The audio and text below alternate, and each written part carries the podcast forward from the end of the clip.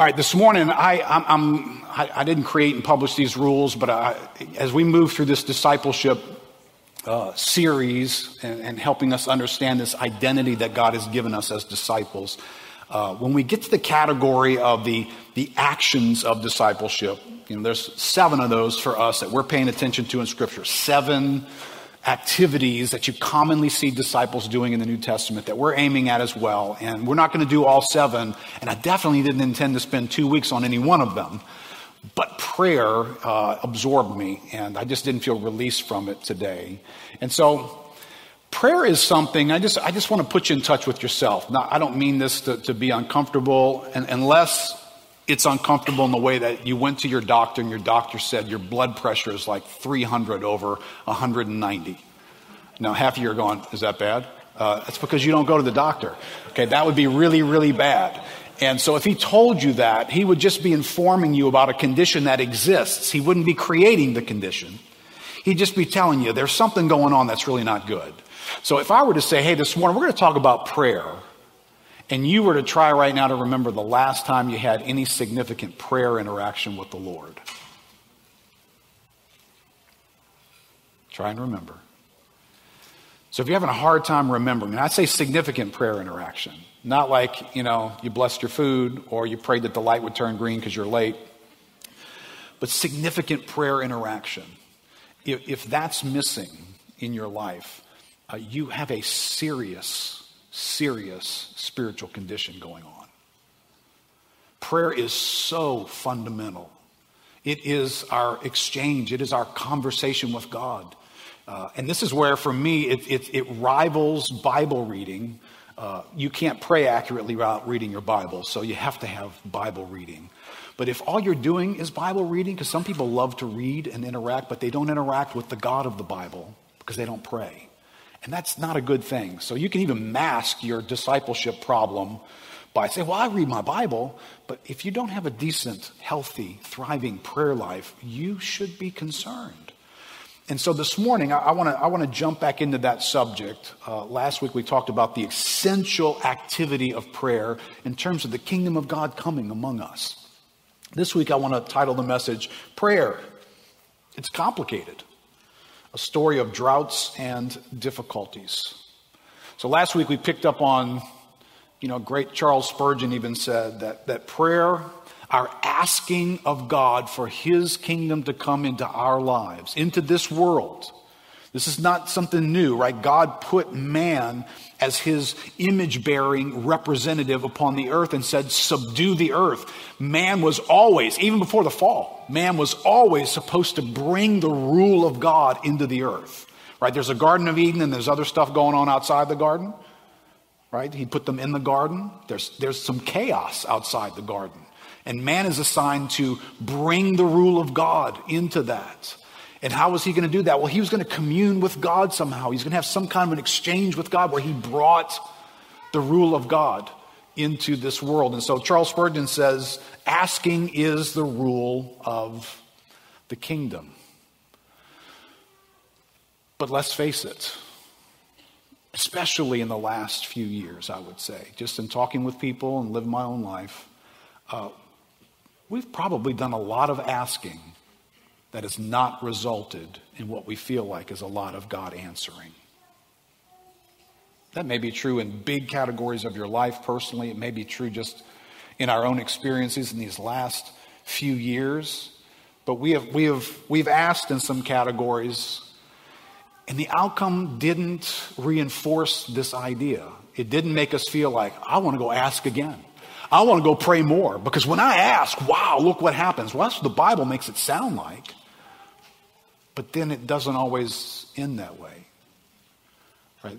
We've asked for healings, and then we've attended funerals.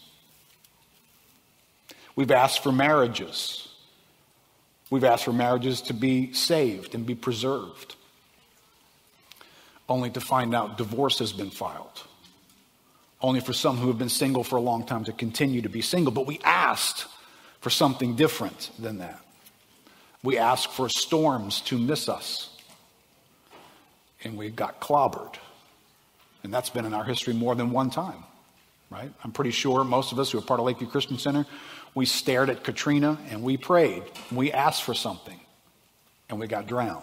And some of us who did the same thing for Ida experienced that as well. We have people in our lives that we prayed and asked God to remain, and yet they have departed.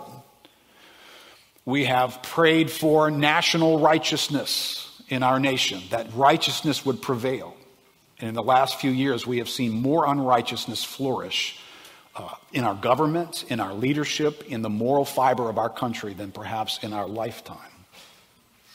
We've asked for safety, and some of us have experienced tragedy instead. So today is Mother's Day, and I always, always want to take the mothers especially into account. And since I'm a preacher, the, the best gift that I have available to give you is to help serve our moms through a message. And so, probably no one in this room uh, prays more than a mom. Moms carry people, and mom carries issues. And, and, quite honestly, oftentimes moms are in touch with things intuitively just of the kingdom of God in ways that their praying, their asking probably exceeds so many others. So the more one prays, the more you bumped into this reality. You've asked for a lot of things that didn't go the way you asked. And so if you're a mom here, it's very tempting for that to take the edge off your prayer life, to maybe make it come to a halt, slow down, back up. It feels confusing. I don't get it. I don't get it. I prayed and I prayed and I prayed and I don't get it. Uh, well, can I just say it's complicated? And can we be okay with that by the time we get to the end of this message? That the kingdom of God coming is a little more complicated than maybe what we've understood. And the Bible acknowledges that, and it still calls us to pray. So that can't be a reason for us not to pray, right? So if we have prayed and it didn't happen, prayed and it didn't happen, that, that can't be a reason for us not to pray, and we'll see that today. And I'm going to pick it up from a passage I looked at last week. We'll look at it again this morning. James chapter 5. There's a lot in this passage. Oh, this is a rich passage. James 5, verse 16. James says, The prayer of a righteous person has great power as it is working. Period. End of sentence. True statement. Absolutely. That is true. Whether you've prayed amiss, whether you feel like your prayer life swings and misses constantly, that statement is biblically true. It's inspired by the Holy Spirit. Elijah was a man with a nature like ours, and he prayed fervently that it might not rain. And for three years and six months, it did not rain on the earth. Then he prayed again, and heaven gave rain, and the earth bore its fruit. Right? That's our, that's our formula, right? We're talking about being fruit bearers. We're, in, we're bringing the image of God into the earth. That's the formula right there. We pray and ask, heaven gives the rain, and God causes the miracle of fruit to be born. Then the next sentence, and I'll come back to this later. This is the next sentence. This is what the Holy Spirit stirs up in James next to say. My brothers, if anyone among you wanders from the truth and someone brings him back, let him know that whoever brings back a sinner from his wandering will save his soul from death and will cover a multitude of sins. And so, two things I want to accomplish today. One is prayer powerfully moves the kingdom to come. Jesus taught us to pray that way. Pray this way. When you pray, pray like this. Thy kingdom come, right? So God has built a system, if you want to call it that, where human voices with hearts won over to the agenda of God. And that's why I say if you have not been praying, your hearts are being won over by something else. Something's always after our hearts. So if I'm not praying and hanging out with God, and I, my next desire that I bring before God, what's it going to be about? I not have anything to do with the kingdom of God or the glory of God. But Jesus says, when you pray, pray that thy kingdom come and thy will be done on earth. It's not an automatic, it's Jesus teaching us to pray that way. And secondly, the kingdom coming is complex. You're praying for something by that request that's kind of complicated. And it would be helpful for us to keep that in mind. D.A. Carson's written an excellent, excellent book. I think it's a timely book. It's an old book, actually, but it's a timely book for our moment where there's just been a lot of suffering. Book's called How Long, O Lord? He says this For my present purposes, it is enough to discern the basic outline of the biblical plot. Everybody just get this. This is the Bible in a couple of sentences. The sovereign and utterly good God created a good universe. Don't move on too quickly. Make sure you are aware that's how things got started. The sovereignly good God created a good universe. We human beings rebelled. Rebellion is now so much a part of our makeup that we are all enmeshed in it. Stop. If you have some time this afternoon, tomorrow, just meditate on those two sentences back to back. Because they are essential to understand. There is a good God who created a good universe, and He is sovereign over it all. And rebellion entered into it, and you and I are the brokers of that rebellion we partner with the human race in a rebellion against the living God. That needs to be understood. Carson says every scrap of suffering we face turns on this fact. The Bible itself centers on how God takes action to reverse these dreadful effects and their root cause, sin itself. That's what the Bible is telling us a story about. And the believer's hope is the new heaven and earth where neither sin nor sorrow will ever be experienced again. Right? Can we just take up two snapshots, a picture at the beginning and a picture at the end? You and I are in this in between time. At the beginning, a sovereign, good God created a good universe. It had no sin and had no suffering in it. In the end, there will be a new heaven and a new earth that that same creator is creating, where there will be no sin and no suffering in it either. And you and I live in the complexity of what's in between those two moments. Not simple, right? I wrote in your outline there is some complexity to that sentence Carson uses to how God takes action to reverse these dreadful effects and their root cause, sin itself. So, our prayers that are powerfully bringing the kingdom to come are doing so where sin, suffering, human desires, and human wandering are still present. Does that make sense? It's a little more complicated than just, hey, you're supposed to pray, you're a Christian. Hey, Jesus said, ask and you'll receive. A little, little more information in the Bible than just those statements. Now, Carson goes on and he says this interesting, helpful. So sometimes we get so close to something we cannot see it properly. Stand with your eyes, excuse me, one inch from a large tree and stare straight ahead for five minutes. Try to imagine what it would be like if you had never seen a tree before. Would this first exposure to a tree prove very enlightening? You must stand back a bit to appreciate the whole tree. That's not to say that there's no place for minute examination of the bark or leaf, but if that is all you examine, you lose sight of the tree. He applies this to how we read Scripture, right? So, also with the study of Scripture. One can become so engrossed in the study of, of a verse or that book that the Bible's plot, its big picture, its storyline drops from view.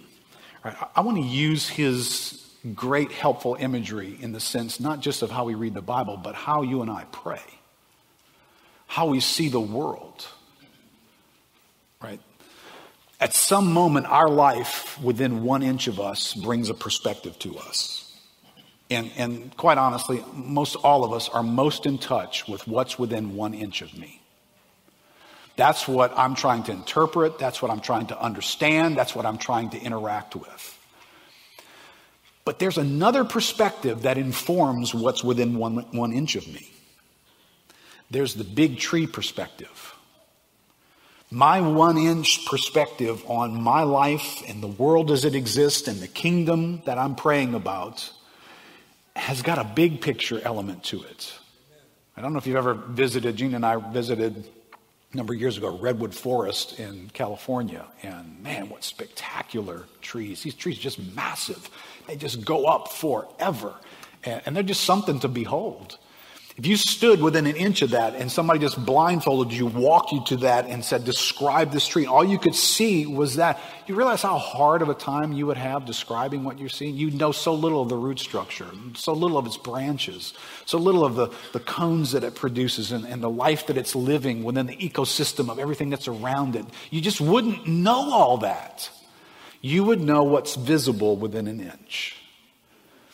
And, and this is how we live as limited human beings. We know what's visible from within an inch. And then we stand up a prayer life. And it sounds like we're one inch specialists in a lot of what we pray about. But there's this giant kingdom that's touching the one inch piece. You know, in my world, God, I don't know if you notice this, but there's three amps and a bump right here. Three ants are crawling, and there's a bump in the tree right here. Can I talk to you about that, Lord? Because it's really, really important that those three ants start behaving this way, and that bump in the tree, and there's a new gouge. I don't know, Lord, if you noticed the new gouge. And I'm a little concerned that looks like a caterpillar headed my way. Right? This is all we see. And this is my prayer life. And this is what I climb in and I talk to God about. But we're praying for his kingdom to come. We're praying about a tree. We're praying about the rest of something that's much bigger than us. So, helpful for us to know prayer is a little complicated. And we have this phrase prayer is a powerful force in the kingdom of God. It accomplishes much. That's what James said. It's a powerful force as it's working the prayerful, the, the fervent prayer of a righteous man accomplishes, avails much. All right, one more qualifier. prayer that moves this world is understood to be prayer that is in agreement with God and His will.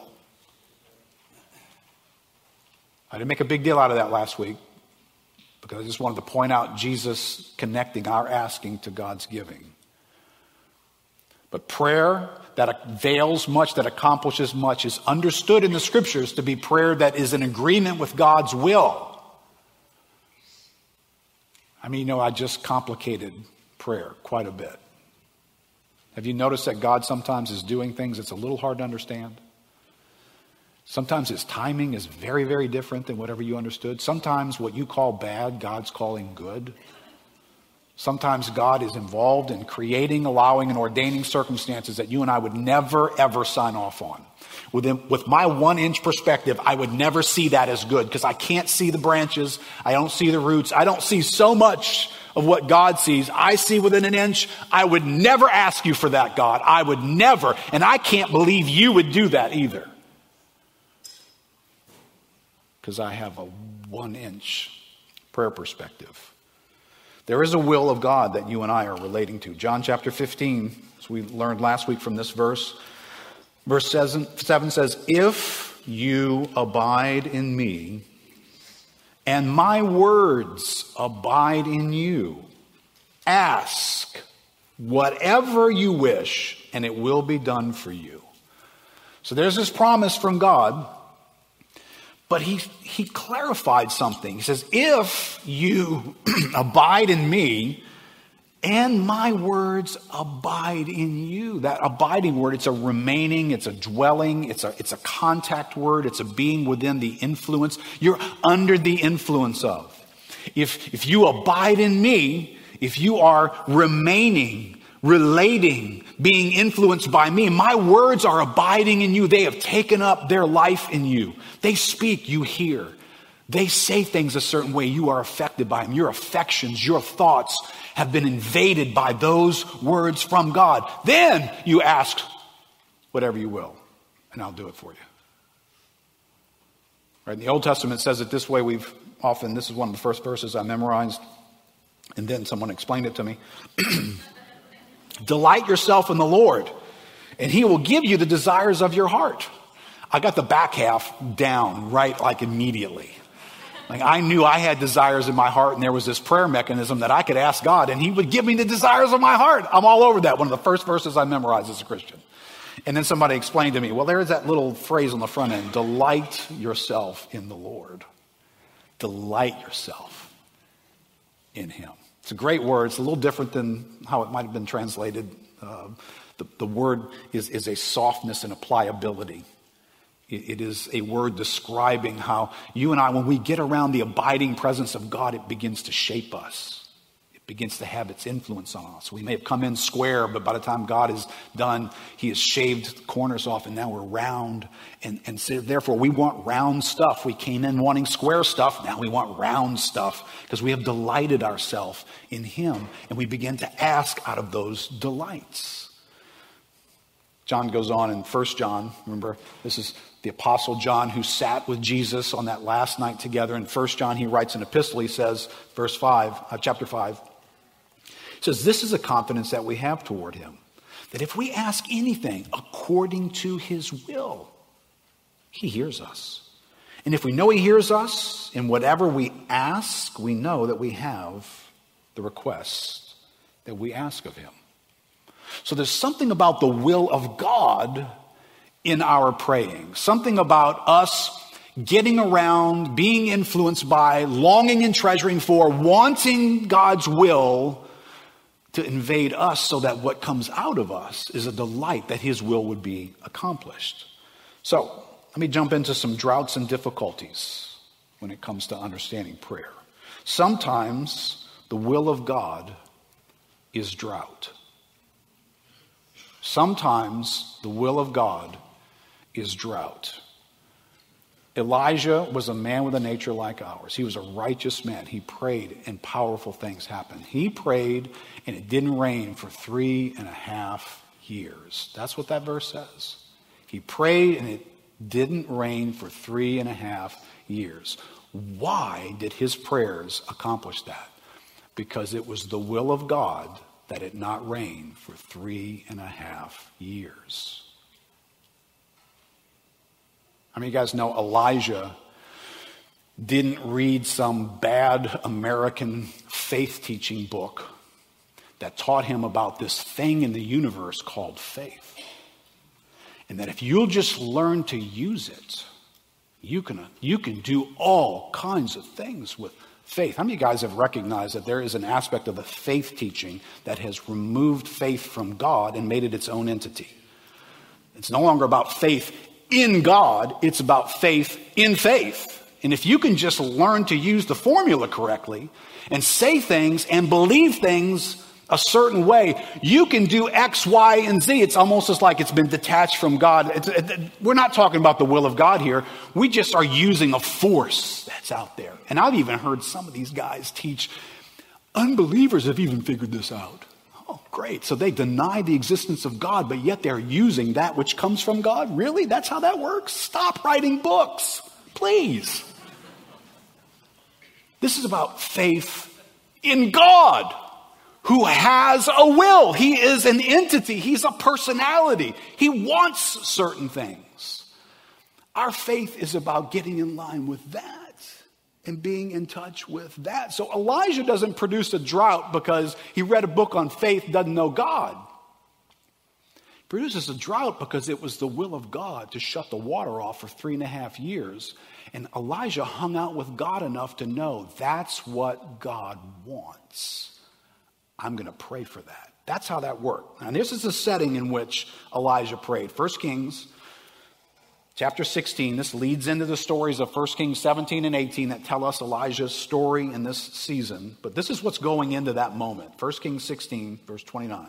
In the 38th year of Asa, king of Judah, Ahab, the son of Omri, he began to reign over Israel. And Ahab, the son of Omri, reigned over Israel and Samaria 22 years. And Ahab, the son of Omri, did evil in the sight of the Lord. You guys know I could preach a message right now in America on that, and it would be extremely important. Hello, America. There is this thing called evil. Not everything is good. Well, who gets to say what's evil? In the sight of the Lord. There is one and only one who gets to say what is evil. All the rest of us just repeat what we've heard. Right? Can the church be humble enough to acknowledge that? You don't get to create your own version of what's right, wrong, good, and evil. You don't get to do that. And neither does this world. In the sight of the Lord, God gets to say what is evil. More than all who were before him, he erected an altar for Baal in the house of Baal, which he built in Samaria. And Ahab made an Asherah, another idol. Ahab did more, listen, to provoke the Lord, the God of Israel, to anger than all the kings of Israel who were before him. Can Elijah pray for the will of God to come if he doesn't know that God is provocable? Can he pray according to the will of God if he doesn't believe in a God who ever gets angry? God's chill, man. God's not bugged by stuff like that. God just wants people to be happy. Hey, do what you feel like is right for you. That's what this sounds like. If you believe God is that way, you're not Elijah and you could not have prayed what he prayed. He discerned something about God. There is evil taking place. The God I know is provoked by that evil. He's not okay with it. He is angry about this. And Elijah prays out of that insight and his understanding of this God. And his will in this moment is to turn the water off on everybody for three and a half years. All right, now can you just for a moment go with me? Do you have any idea what a complicated prayer this man is praying? He's going to shut the water off on everyone. It, it didn't just get dry for the really bad people it got dry for everyone. All right, so there, we're going to learn in his story. I'm not going to read it, but you're going to learn in his story of a widow in Zarephath. She and her son live together. The water is going to be shut off on them, too. What do you think she's praying about? What would you do if you ran out of water? Remember, it's complicated. She's not Elijah. She isn't in a meeting with God the way Elijah did. Elijah's got a revelation from God. She is just watching the world around her dry up and all the food go away, and she doesn't know where the next meal is coming from. You're a mom, all the moms here. How are you praying in that moment? You probably don't realize there's a divine drought going on right now. You probably don't. I, you know, hey, in the kingdom of God, not everybody knows everything. She's probably praying for rain, wouldn't you think? She's probably praying for relief. I mean, hey, put this, pull this in the modern context. How many of us, were, you know, as COVID was breaking out and all the complications that it was bringing, how many of us were praying for God, God, turn it up, man? Shut the economy down to nothing. Lord, let us all just lose our jobs. Yeah, come on, God. We weren't praying that way. But there may be a prophet on the other side of the world who knew God did COVID for reasons you might not get. Hurricanes, right? We pray hurricanes away, and then they come and they do what they do. So in this story, Elijah prays something that does not serve him. At one inch from Elijah, he does not like the outcome.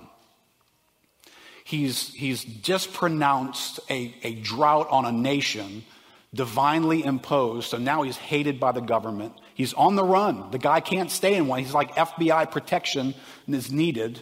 He's running for his life from place to place, not only because the king wants to kill him, but because the water keeps drying up on him everywhere he goes. God sends him to one place, the creek dries up. God has to use like Uber Eats to send food to the guy. He's got no food left in the land, and birds are bringing him food. And then God says, hey, no more bird food either. Get up and go to this other place and I'll take care of you there. So now he's got to relocate. How many guys would love to relocate in the middle of a plague? He's relocating in the middle of that. And he moves to this widow in Zarephath and he gets there with her. And guess what kind of greeting he gets? Hey, I'm starving to death. What you got to eat? Well, I guess you can go ahead and have the last meal. My son and I were going to eat it and then die. But here, you go ahead and have it. How are you interpreting that in that moment? Are you thinking, God is so faithful? God is so good. God relocated me in the middle of a drought where there's no food and just dust everywhere, three and a half years. And I get to hang out with a woman who's telling me that her son's about to die and she's about to die and I'm going to eat her last meal. Lord, is this the address you sent me to? I'm going to check my GPS. I think I was supposed to go to some palace where a guy had a bunch of food. It's complicated, isn't it? When the kingdom of God comes in our world. It doesn't always sound like the next thing you do is going to be rewarding, easy, and just kind of makes sense. Right? This, this is some tough spot for him to walk in. So sometimes the will of God involves droughts. Sometimes the will of God involves engaging wandering. Wandering. Right? That's what, that's what the next thing that James is going to bring up. He's going to tell us that there's this powerful thing that you're going to wield this sword, this powerful sword of prayer. And the next thing that he says is if anyone among you wanders from the truth, I'm not going to try and figure out why the Holy Spirit inspired that to be the next thing that he says in his letter. But it is the next thing that he says. And it's interesting. You and I live in a world that's filled with wandering, that is in need of being brought back. And God does some things in those moments where He goes after the wanderer to bring them back. And sometimes what He does will make you scratch your head. Right? This is not new on planet Earth.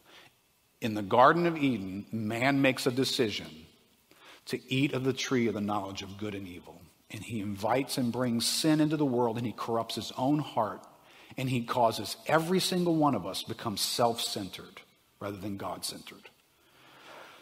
God responds to that moment by locking them out of Eden. He shuts the door and he puts guards at the door so they can't get back in. So, whatever the earth is in this moment, right, of creation, because sometimes we have this tendency to think the whole earth was like Eden. It doesn't sound like the whole earth was like Eden. It sounds like Eden was like Eden. And the rest of the earth, you could be put out of Eden, still be on earth, but you're in a different setting now. And so God puts them out of Eden and guards Eden so that they cannot come back in. Now, you know, why exactly? Well, you know, some people have formulated the thought well, if they had come back in in that condition and eaten of the tree of life, would that have been their eternal life? You're going to stay in this existence for the rest of eternity. You have eaten now from the tree of life with your own sense of alienation from God. Well, maybe so. But whatever it is, God's if you will, God imposed a drought on Eden for the people who had wandered from him. It's a pretty severe treatment when all you've known is Eden, and when Eden's this incredible place. It's pretty severe that you're now put out of it. Only in their sense and in ours, it wasn't three and a half years. It was going to be a long, long, long time before the new heaven and the new earth arrive. So there's a drought that's imposed by God in this moment. When humanity is filled with evil, filled, all the thoughts of man continually evil, described in Genesis. God responds to the wandering hearts of humanity by sending a flood. And the flood destroys life all over the earth and leaves a little bitty patch of people left that God is going to now continue with. When the rain started, how would you have been praying in that moment?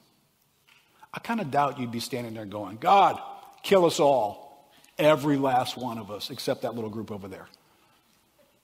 Probably not, right? But you do understand that was the will of God. That was the kingdom coming in Genesis chapter 6. It's a little complicated, isn't it? When you get to the story of Elijah, you have a wandering people who have gone off into idolatry and their hearts have wandered from God. They don't pray either. They don't converse with God. They don't sing songs to God. They're into Baal and Asherah. They have found other things more interesting, more rewarding, and more faithful to them. And that's their condition.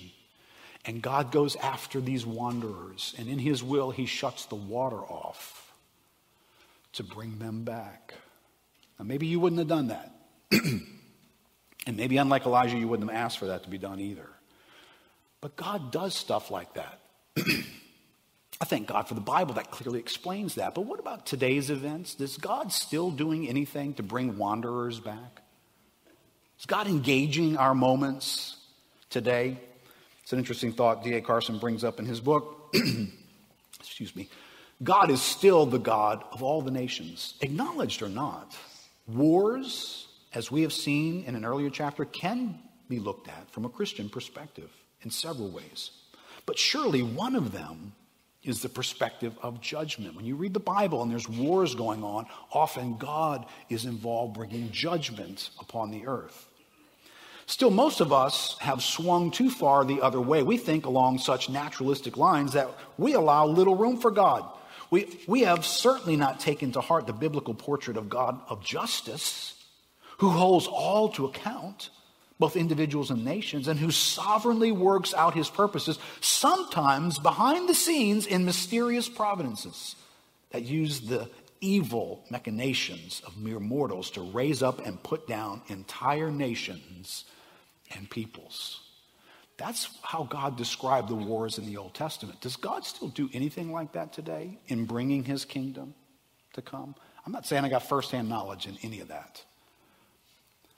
But what you see and what the Bible lays out is, you know, you go back and you'll find moments when the, the, the, moving powers were Egypt, and they were the reigning the world power, and then all of a sudden they kind of diminish and go away. Then the Assyrians show up, and then the, uh, the Persians, and then there's Babylonians who are on the scene, and they're the dominant force dominating the world, and they come and go. Eventually, the Roman Empire stretches out across the world and brings great influence. It rises and it falls. And in the, I mean, Roman Empire, that's a historical thing. All these are historical moments. Bible speaks about some of them. The, the British Commonwealth that spread out all over the world and then went away. America. Do you ever think of America in that context? Because we tend to think, again, this is our one inch perspective, right? I've got a one inch American perspective the kingdom of God comes and I interpret it through my one inch view, and what I'm staring at one inch from me is America. So certainly the kingdom of God is America, right? Well, was Egypt? Was the Roman Empire? Was, don't say the British were. I know you want to say that, Peter. The British were not. But America, is America the kingdom of God coming? Do you understand America could come and go next? And God could do something somewhere else with another set of people differently than He's done here. He did that with the Brits, He could do it with us. But be careful that when you and I go to pray, we don't pray from one inch. And the only thing we're seeing and the only thing we pull into our prayers has got to do with America. Well, you're an American, and I know how that makes sense. But there's more going on in the tree than just right here. And God even gets very specific, right? In James, he, he brings up personal elements that there can be a personal wandering in our own hearts that he is addressing as well. James 4 says it this way What causes quarrels? What causes fights among you? Is it not this? Your passions are at war within you. You desire and you do not have, so you murder. You covet and you cannot obtain, so you fight and quarrel. You don't have because you don't ask, right? That's the rule of the kingdom. But you ask and you don't receive because you ask wrongly to spend it on your own one inch passions. All right, I put the one inch in there. It didn't actually say that. You adulterous people. Do you not know that friendship with the world is enmity with God? What is that verse just telling us? That the people of God are capable of having wandering affections. We begin to want the things that are from the world, that have advertised to us, and they look so rewarding and satisfying. They're the Baal, the Asherah of our day. And we want those things, and we're asking for them over and over again because from one inch away, God, I'm convinced That if those three ants go left at the next turn, everything about my life is going to be so good. God, come on, God. And then God doesn't do the ant thing. And we're kind of like freaked out, like, you know, uh, you know, Keith, don't even stand up another message on prayer. I prayed, okay? I prayed. And you know what happened? This happened instead of that. This happened instead of that. I get that. I've got, I've got closet full of prayers like that, where what made sense to me got crafted out of the desires that I seem to understand the best, and God did something different. And it's helpful for me to say, okay, Keith, step away from the tree a little bit. Step back. Farther. See a little bigger than your own moment and need. And recognize God is bringing his kingdom to this redwood tree, and you can't even see where it ends. You can't put your arms around it. It's massive, and God is doing that. And there are moments when God is bringing things back to him. All around us, God is bringing things back to himself. And sometimes he's bringing them back through drought. The drought you and I are trying to pray away sometimes. Tim Keller said this One of the main teachings of the Bible is that almost no one grows into greatness or finds God without suffering, without pain coming into our lives like smelling salts to wake us up to all sorts of facts about life and our hearts to which we were blind. Right, you only get that if you've ever took a whiff of smelling salts. Let me just take a quick poll. How many of you guys have ever sniffed smelling salts? Hold your hands up high. I just want to see if your brains are still connected. All right, the rest of you guys, you don't get that verse. Can I just say, sniffing smelling salts is like sucking a sledgehammer into your head. I've never experienced anything like that. Now, you're saying, Keith, why did you sniff smelling salts? Because I was a weird teenager and experimented with a lot of things. But they broke open, it was like a little pack. They broke it open and stuck it underneath your nose. I, I think a Ferrari went up my nose and slammed into the back of my head and just was reduced to rubble. I've never experienced anything like it. Uh, I, I definitely wished I'd never done it, and I would never do it again. It's like if I'm passed out up here one Sunday, do not use smelling salts on me. Just let me die, okay? Uh, but that's a good illustration Tim Keller uses. There are moments in which God takes circumstances and passes them underneath the nose of our lives, and they blast us, and they're so get our attention, and they slam into us in such a way that all of a sudden we become awakened to things that we were just dead to moments ago. What's God doing in that moment? Well, He's, he's bringing us back.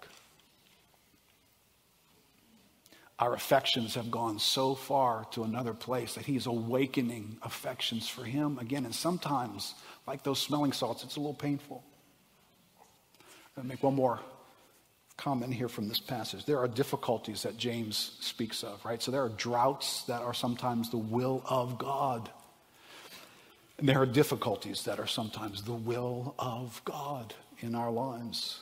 I think I wrote in your outline the same James who writes powerfully about prayer at the end of his letter, has opened his letter preparing people to face suffering, and he closes the letter engaging those who are sick and need the prayer of the elders.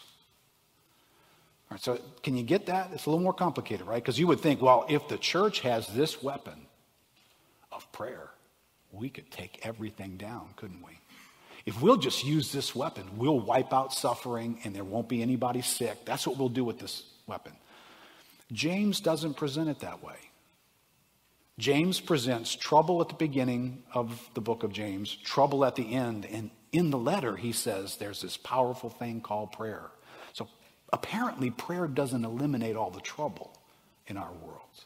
Right? James chapter 1 sounds like this He says, Count it all joy, my brothers, when you meet trials of various kinds. You can just pray them all away. Actually, it doesn't say that, does it? Count it joy when you meet trials of various kinds, for you know that the testing of your faith produces steadfastness. And let steadfastness have its full effect, that you may be perfect and complete, lacking in nothing.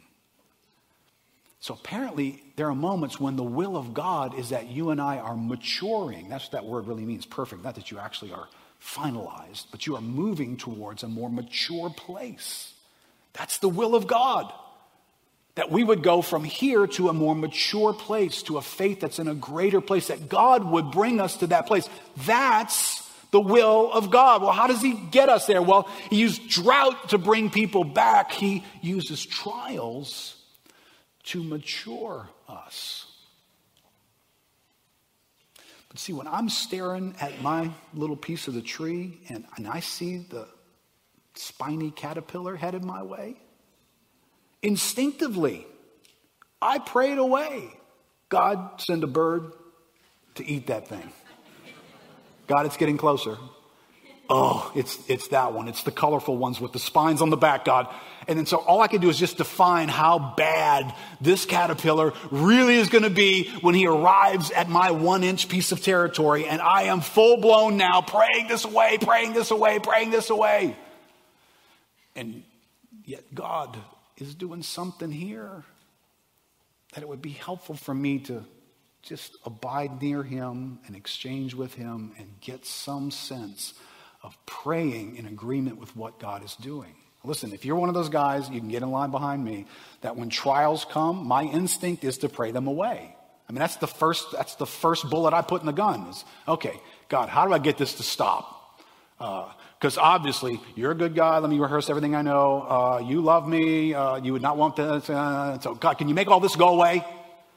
Uh, but I'm reading right here that sometimes God is interested in steadfastness and he's interested in me growing and he's interested in change in my life, right? So that's not the only thing that's going on, right? We got droughts going on. We've got other stuff going on in our world that God is doing in our midst.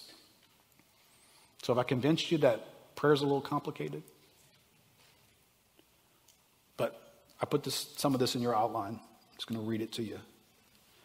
James 1 reveals the concept of purposeful drought conditions. The idea that there can be difficult conditions that will continue and even intensify. That's what refining does. That's what trials are about. It's intense heat, and it's getting turned up even higher sometimes. Yet James will still say, he's still going to say this the prayer of a righteous man has great power as it's working. He still says that. And it's still true. This powerful, needed encouragement that prayer is mighty and it accomplishes things is said in a book that includes trials of various kinds, a lack of wisdom, steadfastness under trials, the temptations and lures of our own desires, wandering affections, sickness in our bodies, and people wandering from the truth. James expected his readers to be able to wield this mysterious and powerful sword of prayer in their lives, even with all these competing ingredients all around them. So, when I come to a moment where I recognize prayer is so essential, prayer is at the center of all that God does, prayer is God's means of bringing his kingdom to bear in this world, and I respond to that by saying, Yeah, but I've prayed and trials got worse. Yeah, but you know, I have wandered and other people have wandered. And, and this has happened and that has happened. And, and I didn't know what to do and I, I lacked wisdom. Okay, you're all over the book of James. The same writer inspired by the Holy Spirit who turns around and apparently, apparently for James, complexity doesn't kill prayer. It just doesn't. And you and I cannot let the complexity of our lives and the kingdom kill prayer. You know, unlike a redwood tree, there are aspects to the kingdom of God that cannot be seen by us, even with a telescope. God has revealed some things about his kingdom. He has not revealed everything. So you and I don't get to see the whole kingdom so we can go, oh, oh, now I get why this is so painful and so slow. I get it now because I, I saw the edge of the kingdom of God universe and now I've taken in every. I don't get to know that. And I'm still called to wield something powerful. Prayer is powerful in the kingdom of God. And so, Raul, let me ask you to come back up. Let me finish with this one simple passage, right? We just all all this complexity about prayer. And I hope I'm just being fair to the Bible, right? When I say, hey, man, you, you, you made, you made prayer, Keith, you made prayer so much more complicated. Yes, I didn't actually make it more complicated. The Bible has always presented it as complicated. You and I just chose to read one verse and ignore several others. So, yes, it is complicated, but we're still called to do it. There's a lot about the kingdom of God that just goes beyond our pay grade, but we're just called to obedience. So, we have these passages like this that inform us. James chapter 1, the same writer of James, he says this to us. This is helpful, simple and helpful.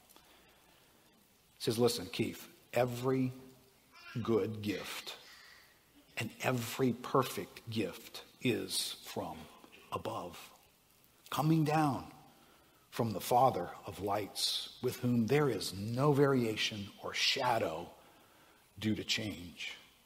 Of his own will, he brought us forth by the word of truth, that we should be a kind of first fruits of his creatures. I may not understand a lot of things, but I do need to keep in mind where we started with our help from D.A. Carson. A sovereign, good God created a good universe. The place He's creating for us in the future, it's just like that. In between, it's complicated. There's sin, there's sorrow, there's suffering, there's difficulty, there's things at work, there's God at work, there's situations where God is deciding this is better than that. It'd be better to delay that than to make that happen right now. It's complicated. But if I'm going to pray to this God, I better get the beginning and the end straight. And I better be sure about who He is. Every, Keith, every good and perfect gift in your life is from above. Every last one of them is from above, coming down from the Father who doesn't change. He's not quirky. He's not constrained by some latest thing that's happened. The devil didn't come up with an idea that shut down, put people out of work in heaven. This God is good, and He's sovereign. And if you need to open your prayer time every time you get with God, I do this often. Sometimes I start my prayers with an apology that God, whatever I'm about to say is probably going to sound really stupid. But it's all I got, Lord. You called me to pray. This was your idea. Here I am. But you know what's invading the kingdom coming is my little one inch understanding. And that's true for a lot of us, right? So I, I can't solve a lot today, but just to say the Bible teaches us Complexity does not kill prayer. We pray anyway. We cling to God through prayer anyway, even if we don't understand it all, right? All right, so this morning, I know this is a message that's true for all of us. It applies for me and for all of us as well, but uh, I want to particularly apply it, and I want us to actually pray specifically for all of our moms who are here this morning. So uh, I need to do a little bit of preparation work for that. I don't want the moms to come forward. I want them to stay in their setting near the people that are being mommed by them, probably. But in doing this, I'm also recognizing some people don't have their family here. And like the Christian Center, you know this. You, you are their family, right? And some of you are here and, and your mom's not here, and, and you're not a mom who has kids here with you. And there's going to be some moms standing up here today, and they're going to be by themselves. And I don't want any of the moms to be by themselves. So, uh, if you could go with that mom and just get around her and pray with her and just be sensitive to the Lord as to how He wants you to pray, uh, that would be helpful. So, um, do a little bit of homework. Give me a second here. I want all the moms who are with us today, if you would stand up, please, and just remain standing as we make sure you've got folks with you and around you.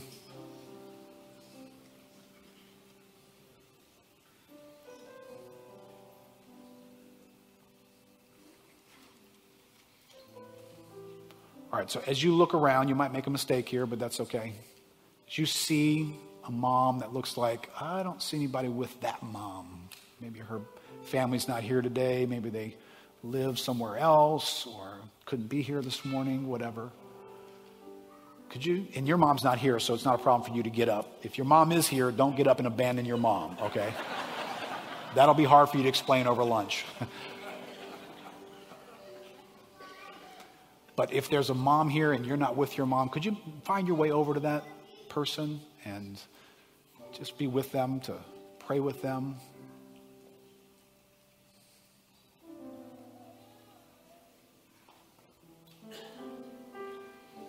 All right, so can I ask families that you're with your mom, can you just gather around your mom and you know, you're going to have a great time today, I know, just being with mom. This is a moment for us to pray for moms and seek the power and the kingdom of God to come from moms. So if you guys can find your way.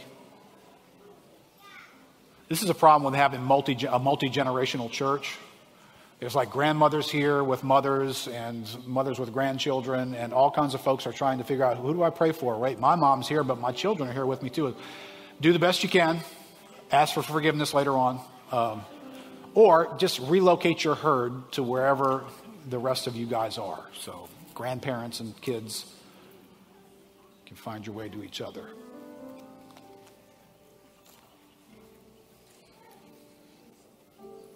All right, let's just pray. Let's, let's just pray out of what we've just walked through. Let's just be sensitive to how the Lord wants to serve moms today.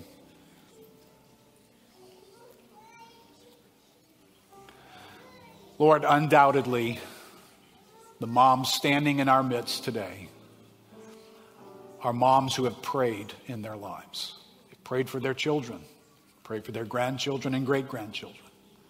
They've prayed for their husbands. They've prayed for the setting that you have given them to be a mom in. They've prayed for their church because they, they wanted their family to be a part of something that was going to serve and bless the people that they were mom to. Lord, some of them have been praying prayers and praying prayers and praying prayers and praying prayers, and they are here this morning with unanswered prayers. At least what feels like unanswered prayers. Dashed hopes. They hoped for something different, Lord, than what they've observed and what they've seen in the lives of the people they love the most. Oh, Lord, we want these moms to pray in the kingdom of God. But Lord, this has been a hard road for them. God, we just pray for grace for them right now. Lord, out of our own understanding, Lord, I, I know something in that category as well of things that just went in a direction different than what I was asking for. Lord, these moms need your grace, Lord. Because they have been disoriented, they, their prayer life has been disrupted, they have perhaps stumbled. Lord, they have questioned who you are and how to trust you. God, this morning, would you surround them with grace, Lord? Draw near to them this morning in a way that even though it's been complicated, Lord, you would make your presence prevalent and near to them this morning. God, we pray for moms who are right now, right now, they're in a season of droughts and difficulties. Lord, they're walking through a season where there's not a lot of fruitfulness. It feels very dry. I don't see new things coming out of the ground. I don't see a harvest coming. It just feels very dusty, Lord, dry and dusty and scary. Lord, would you use this morning to awaken in them that, that you're not off duty when droughts are going on? And you are somehow in another universe forgetting about this one, and you are now moved on to somebody else besides them, Lord, in droughts. Lord, you are in these moments. And Lord, whether it feels like they're about to eat their last meal with their children, Lord, we know the story of that woman. That was not her last meal. Felt like it was going to be, but it was not. And you were going to show up and you were going to provide miraculously for her. And Lord, you even were going to raise her son from the dead. So, God, would you surround our moms who feel like they're, they're in a drought season and the dust is more real than your promises? God, would you surround moms who are in difficulties right now? And God, their prayers have sounded like, Lord, in the difficulty, in this difficulty, Lord, how long? Would you bring this to an end, God? And God, somehow you are transforming through trial their faith to a greater place. You are bringing steadfastness into their lives, Lord. There is something being built in this moment that's so valuable that trial is worth it. And God, they're praying. And like all of us, Lord, we don't exactly know how to pray sometimes. But God, would you bring the grace for endurance to every mom who is here this morning, who is in the midst of difficulties? And God, we pray for these women. The effectual, fervent prayer of the righteous avails much, avails. It accomplishes something. It, it is working powerfully as it's happening. Lord, would you make each one of these women that we're praying for, God, would you make them mighty in prayer? Mighty in prayer, Lord. Would you let not the complexity of their lives drive them away from you, Lord? Would you pull them near and pull them close? Would you fill their hearts, Lord? Would you abide with them and they with you? Your words abiding in them and them delighting in you in such a way, Lord, that, that if they needed to pray for a drought for three and a half years, they'd be praying that way. Because they know you so well. They understand your kingdom coming so well. God, would you make every one of these women, Lord, what households we would have, what kingdom would come among us.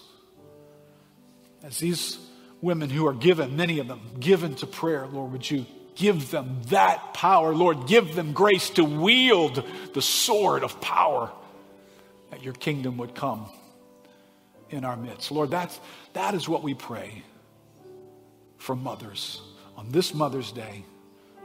Lord, let your grace find their lives and their prayers for the days and months and years to come. In Jesus' name, amen. Ronald, would you like to lead us in that song?